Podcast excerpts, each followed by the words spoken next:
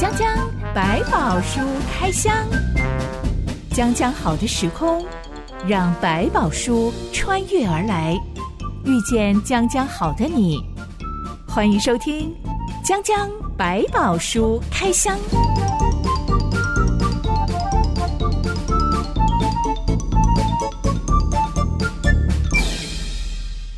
宝书里有百宝，让知心和夏凡哥为你开箱来挖宝。Hello， 我是知心。Hello， 夏凡哥。今天我们要开箱一个离乡背景，不是为了要出国留学，是为了要逃避亲人追杀的故事。是，主角就是那个心机很重，为了要得到爸爸指定继承人这个身份的雅各。是的，其实雅各除了他自己真的是手段很不光明，你自己活该啊。还有一个很大的原因是因为他们家有爸妈偏心的问题。爸爸就是偏爱哥哥以扫，妈妈就是偏爱雅各。对，当初以撒跟利百加两个人，我们都还记得他们是如何的敬畏上帝啊，信靠上帝，一定也很清楚他们的婚姻就是上帝撮合的，上帝带领的，当中有很多的神迹。怎么这两个人结婚明明就是好棒棒，但是教养孩子的时候就不太愿意寻求上帝的智慧啊？其实我们必须要认清，就是说不是因为这两个上帝撮合了，然后他们就会一辈子跟王子公主一样，哇，这个非常的相配。我觉得其实不见得，反倒是他们更需要在当中去学习怎么彼此相处。那他们在那个时代里面更不要谈相处的问题，反正夫妻就是夫妻，然后也必须面对着我们人本来就有弱点，本来就会有偏好的问题。不是每个人都会吗？其实都会有啊，你会爱吃什么东西，不爱吃什么东西，一定有吧。只是说你可以吃或可以不吃，那但是你如果可以挑的话，你当然去选你喜欢吃的东西。所以因为心脏就不是长在正中间的，所以一定会偏左嘛，偏心。对，不管怎么样，就我们先理清，就人因为自己的喜好一定会有偏好的问题，但不表示你一定要被偏好所影响。像知心我很喜欢吃坚果，虽然健康标志嘛，一天吃7颗就好啊，有的时候我就忍不住一口气吃了半桶。我谁会真的一次只吃7颗？对我来讲我也没有办法。我要花生一吃我就一大把。没错，吃花生也是真的是一桶就全部吃完了。但为了健康的因素，后来我发现如果我一口气吃太多花生，隔天就会满脸长痘痘，有点可怕，要在那边挤很久。所以呢，为了健康的缘故，有点节制。对，为了隔天不要喉咙痛，是。所以呢，节制一点。那这个是为了我们个人的健康着想。是，你懂得这个偏好可能会带来一些副作用。对，那我超级讨厌吃青椒的，但是如果遇到便当上面有几片，反正少少的3-5条，那我就还是把它吃下去吧，与我有益。是的，没错。那在教养孩子上面，我要为着什么原因而选择不要让自己继续偏袒下去啊？我觉得其实我们要回到一个概念，就是这个我们去想一件事，就是我觉得偏有时候你自己没有察觉，但是孩子可能有察觉。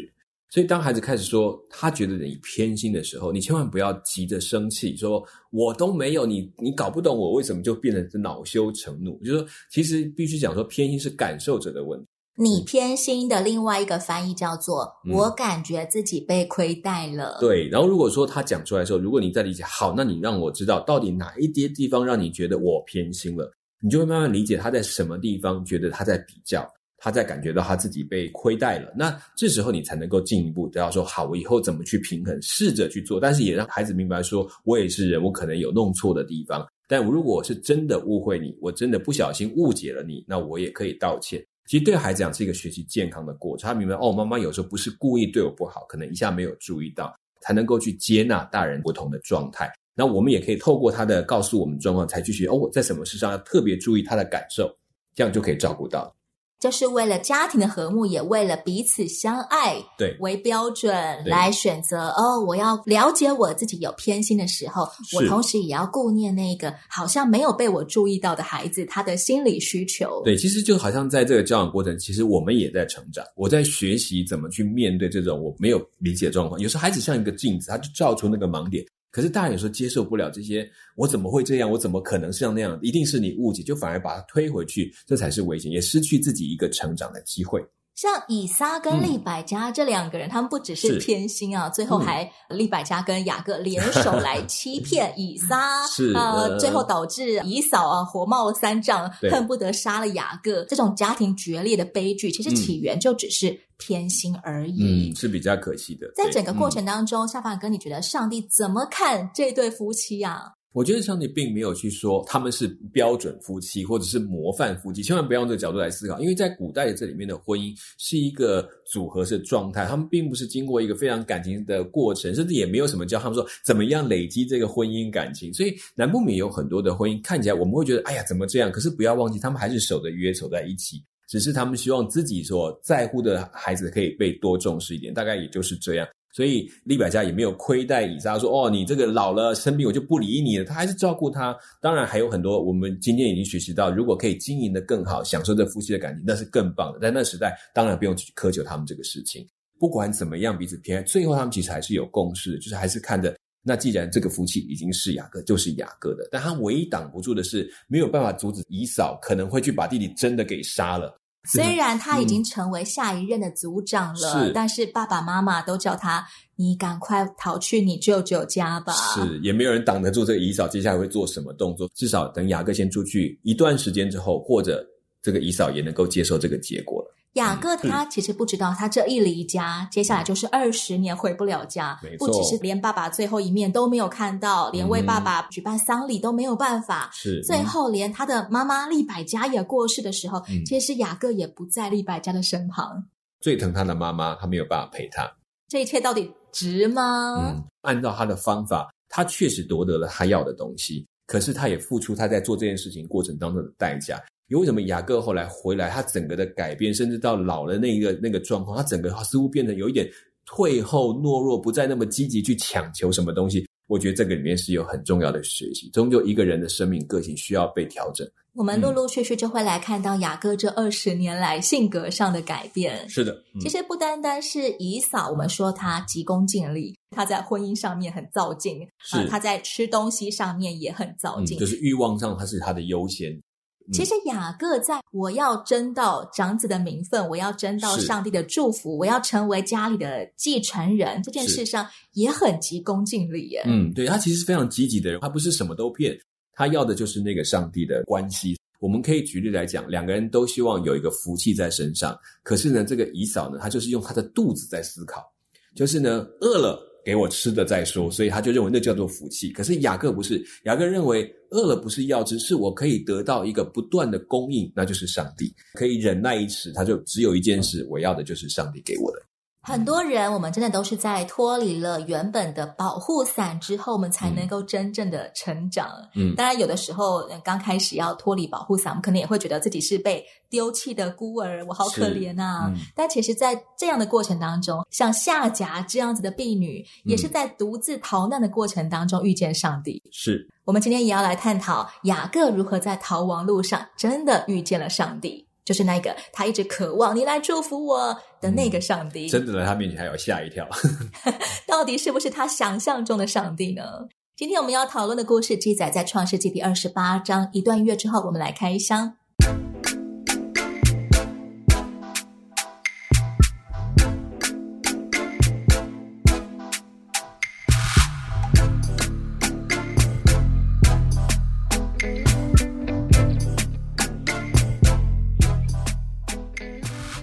雅各独自踏上旅途，从迦南地向北走，目的地是哈兰，也就是他的舅舅拉班一家人所住的城。晚上雅各露宿在夜空下，当时他还没走出迦南。有一天晚上，雅各枕着石头睡着了，竟然梦到一个顶天立地的巨大梯子，有天使在那里上去下来。这个奇特的景象是显示出雅各是刚刚好在地理位置上走到了那个天梯的地点，还是说因为雅各刚好躺在这里所以上帝把天梯插在这里来对他说话呢？我觉得基本上我们在想这件事情的时候，可能想他是一个梦境，他让他看到一个意象，能够让他知道上帝在他这个地方。那因为在过去这个神明跟地点很有关联性，这是神在哪一个地方的神，所以当他离开这里，对他来讲其实他似乎离开了家，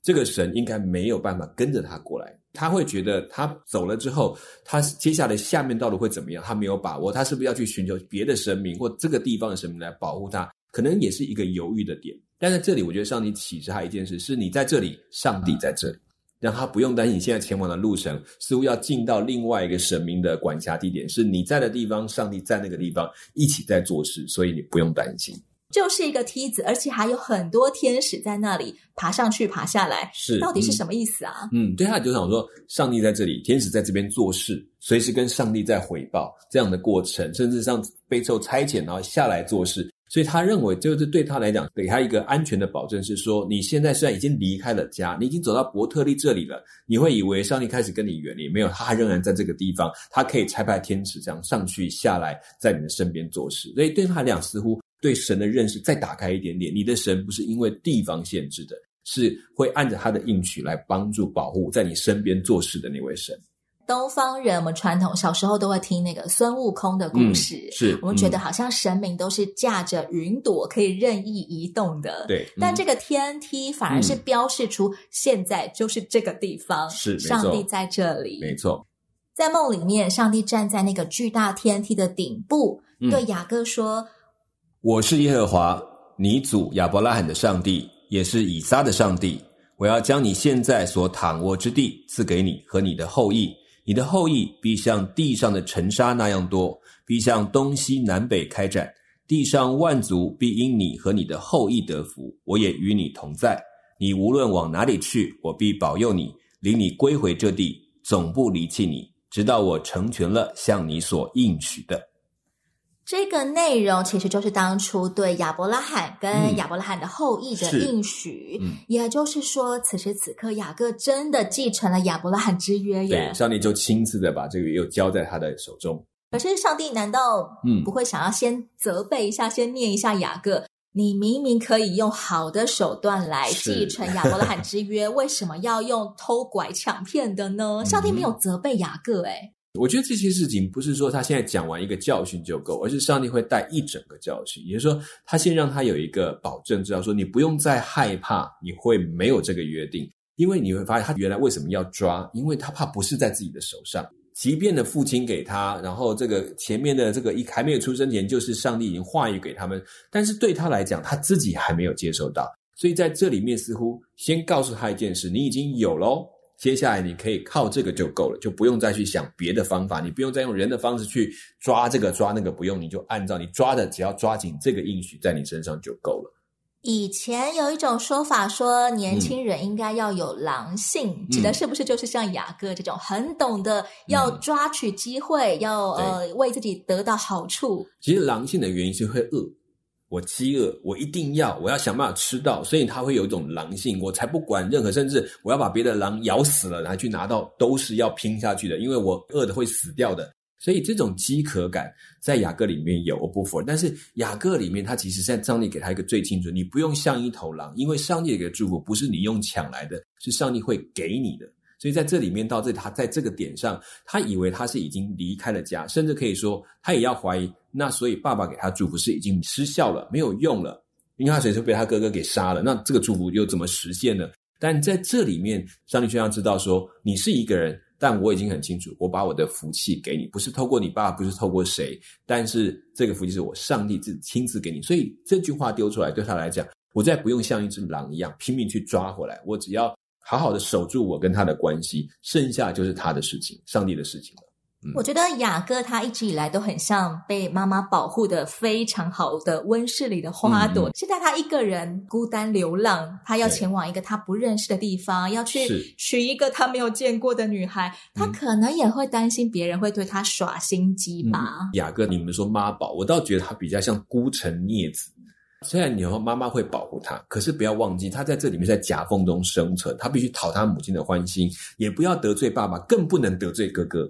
真的，对，所以也不能完全怪他为什么要一直使手段，应变力要很快，对，他打不过他哥哥，如果他哥一刀砍过他就死了，那他如果真的死了，他们也不可能因为这样去把这个姨嫂给杀了吧，不可能。对他来讲，他要想办法活下来，这件事情很重要。但他现在一个人在这里，没有妈妈撑腰，一个人去，你说要去娶人家一个老婆，你是谁啊？一个人跑来要娶一个，为什么要给你？还没有以力以谢带着丰厚的骆驼聘礼呢。没错，他是在逃难，所以我才说这个时刻对他来讲，他其实是重新上帝在这，即便你什么都没有，即便你什么方法都没有，他也才认清说我基本什么方法用尽都没有用，如果不是上帝自己的拣选，如果不是上帝自己把这个福气交给他，讲再多都是空的。所以其实他这时候反而认清楚，我唯一能够靠的就是我的上帝，不是爸爸的承诺，不是妈妈的保护。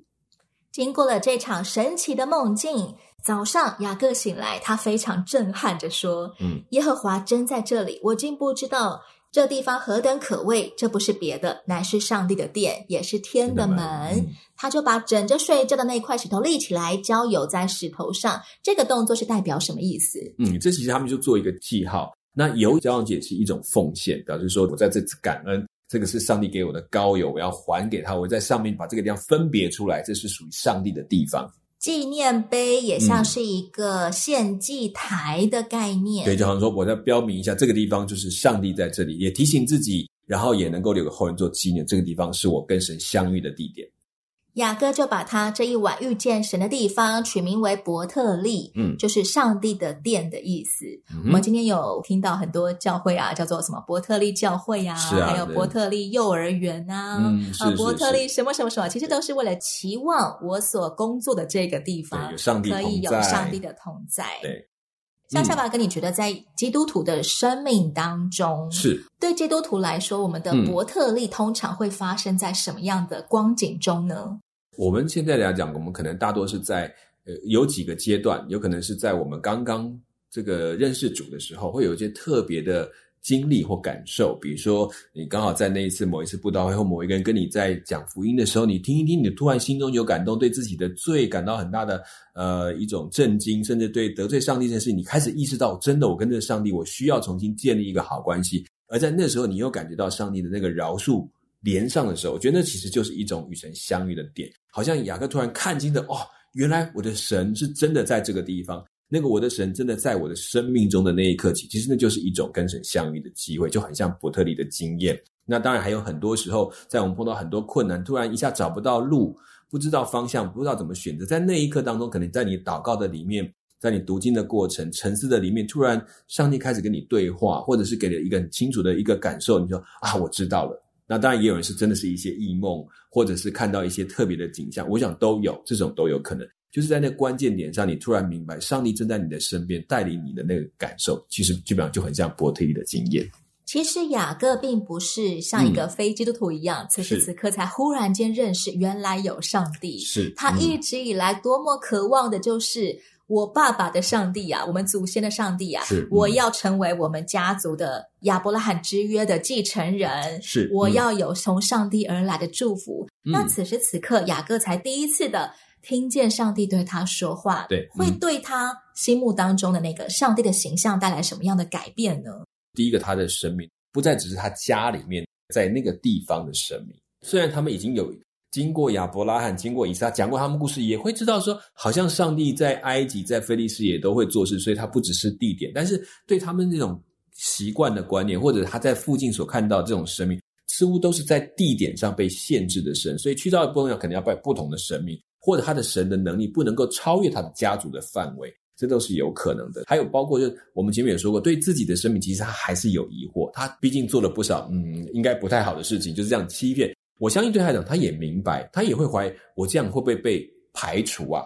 虽然爸爸把祝福给我，我可能是不是也是一个被排挤的人啊？你不够格。但这个地方突然他知道他的神已经做了一个决定，然后是先饶恕他，是先给他，也顾及他在心里面那颗软弱，一直都不安全，一直都不够，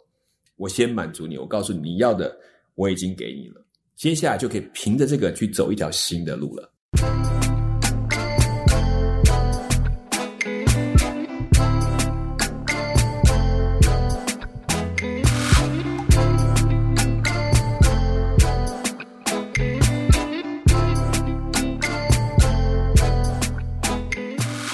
我觉得雅各他最终得到的好像就只是爸爸的祝福空头支票而已，因为原本他如果不去骗爸爸的话，他还可以得到1/3的家产，现在骗了爸爸之后，他只是得到了一个长子的名分这5个字的那个头衔，然后就开始逃命，但实际上2/3的家产没有得到、什么好处都没有，爸爸还不愿意派老仆人来陪他一起去提亲，什么都没有，自己一个人就要去上路。这个毛头小子他此时此刻会不会觉得自己真的是大费周章，结果什么都没有，一场梦，是就空了。但是他这个过程中，我觉得上帝在这里很清楚的给他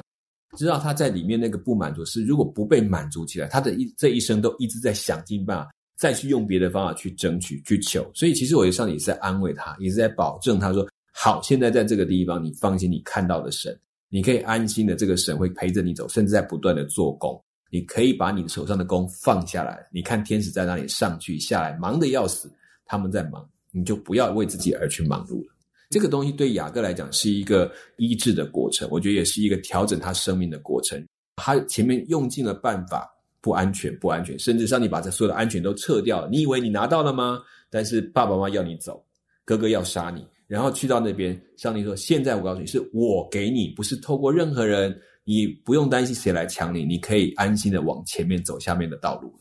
有的时候我们真的好像就是会把自己搞到穷途末路了，我们才愿意接受，好吧，上帝你来帮助我。但其实我们根本就已经认识上帝以及上帝的帮助很多年了。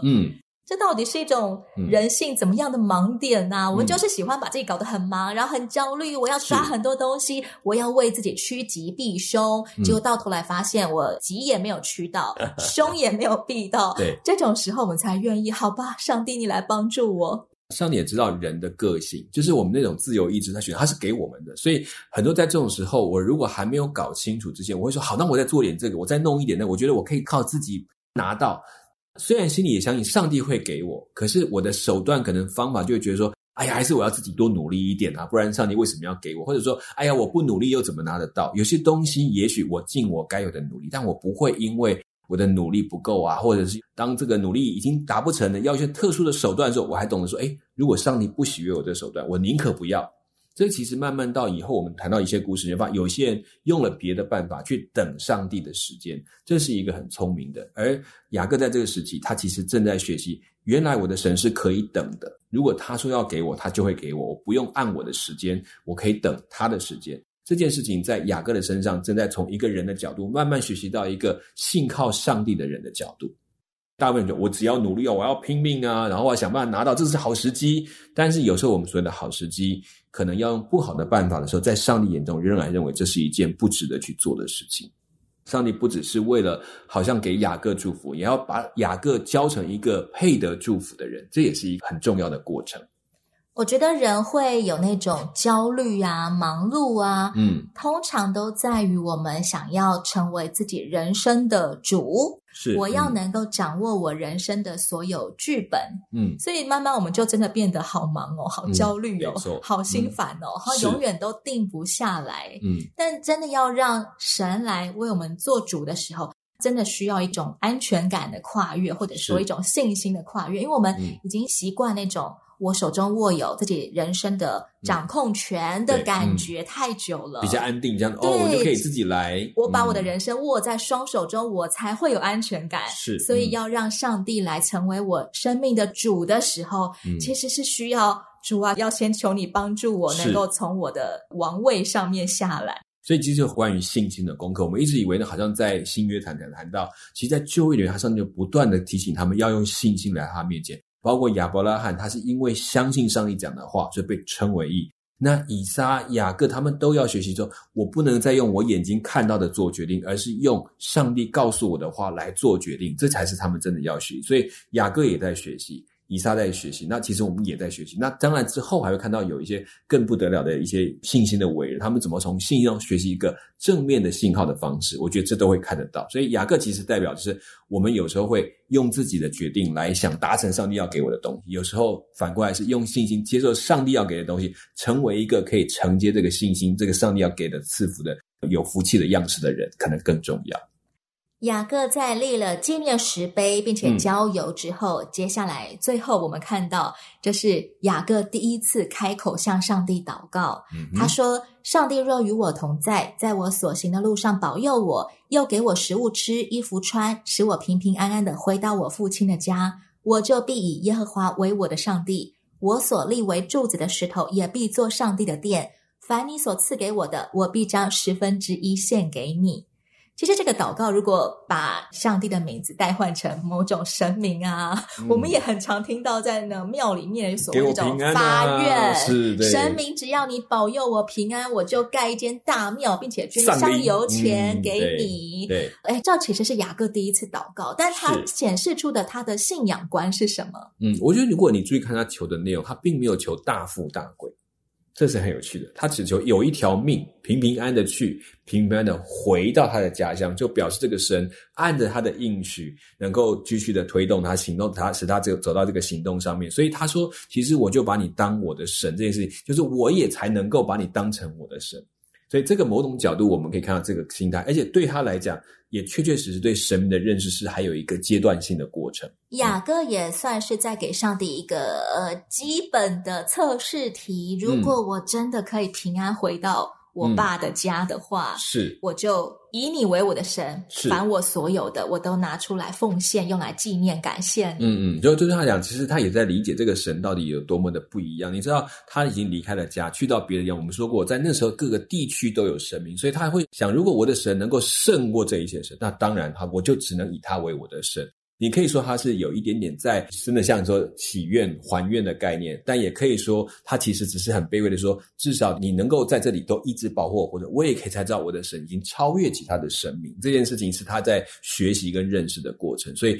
也别急着说他在交换，他其实在求一个最基本，我可以活下来得到你的平安，这表示你真的眷顾了我，你就是我的神了。其实我们有的时候也会祷告说主啊，我真的很想要相信你，但是我信不足，求你帮助。没错，那么上帝会怎么样帮助我可以真的信他呢？我觉得这里说在很多我们今天的事情在祈求，知道好困难，我们都做不到或怎么样，可是又不得不做这些事情，所以我们求神帮助我们说在这个当中让我们看见一些东西。所以有时候上帝会起一些信号，好像信号灯突然亮了几条，这条路还是对的，我就继续再往前几步。我们也可以求上帝指给我看这条路是不是平安的道路，如果是的话，求你让我看见一些 sign， 使我能够认出来，我就知道你正在指引我的前路。对，有些东西就是我能做，但有些我做不到，所以我也希望神帮助我们在这个我做不到的话显明你的心意。如果你路开了，我当然可以去，如果路没有开，我也只好站在路边看，那我又跨不过去，但是我愿意在这里等你的旨意是不是开始了。所以有些事情是我们求神是帮助，是帮助我们在那个点上，我犹豫了，我不知道怎么，我看不到路，那你帮助我，一个是把路显明出来找出方向，一个是把这资源就让我看见说原来我可以靠着这个继续往前走，就可以再多往前进步，不是一路到底的，随时在过程当中上帝一直让你有一个很重要的凭据，是我在你的身边，我正在跟你一起走这条路。其实这是上帝想给我们的一个提醒。我觉得打从雅各踏上逃亡路的时候，其实就已经开始有一些性格上的改变了。他不再像从前一样凡事都要争强，他愿意好好的接受爸妈劝告，就放下一切的好处，一切的头衔，一切的利益，逃亡去吧。而且接下来过的日子你发现他学习懂得降卑一点点，退后一点点，我觉得都是他一个很重要的改变。如果没有过去的经验，他知道说神跟我同在，他就放下了一些他自己的方式。下一集将将百宝书开箱，我们要来看看雅各抵达了他的舅舅拉班家。其实他的舅舅我们后来会发现比他还更有心机雅各只能算是小奸小恶，对上了他的舅舅是老奸巨猾。这个毕竟在那个生活环境要自己要活得下，要想尽各种办法。那雅各还是一个刚刚出社会的样式吧，他所知道伎俩还是在家里面的心机多一点，绝对会擦出非常精彩的火花，千万别错过咯。讲讲百宝书开箱，我是知心，我是夏凡哥，我们下回再见喽，拜拜。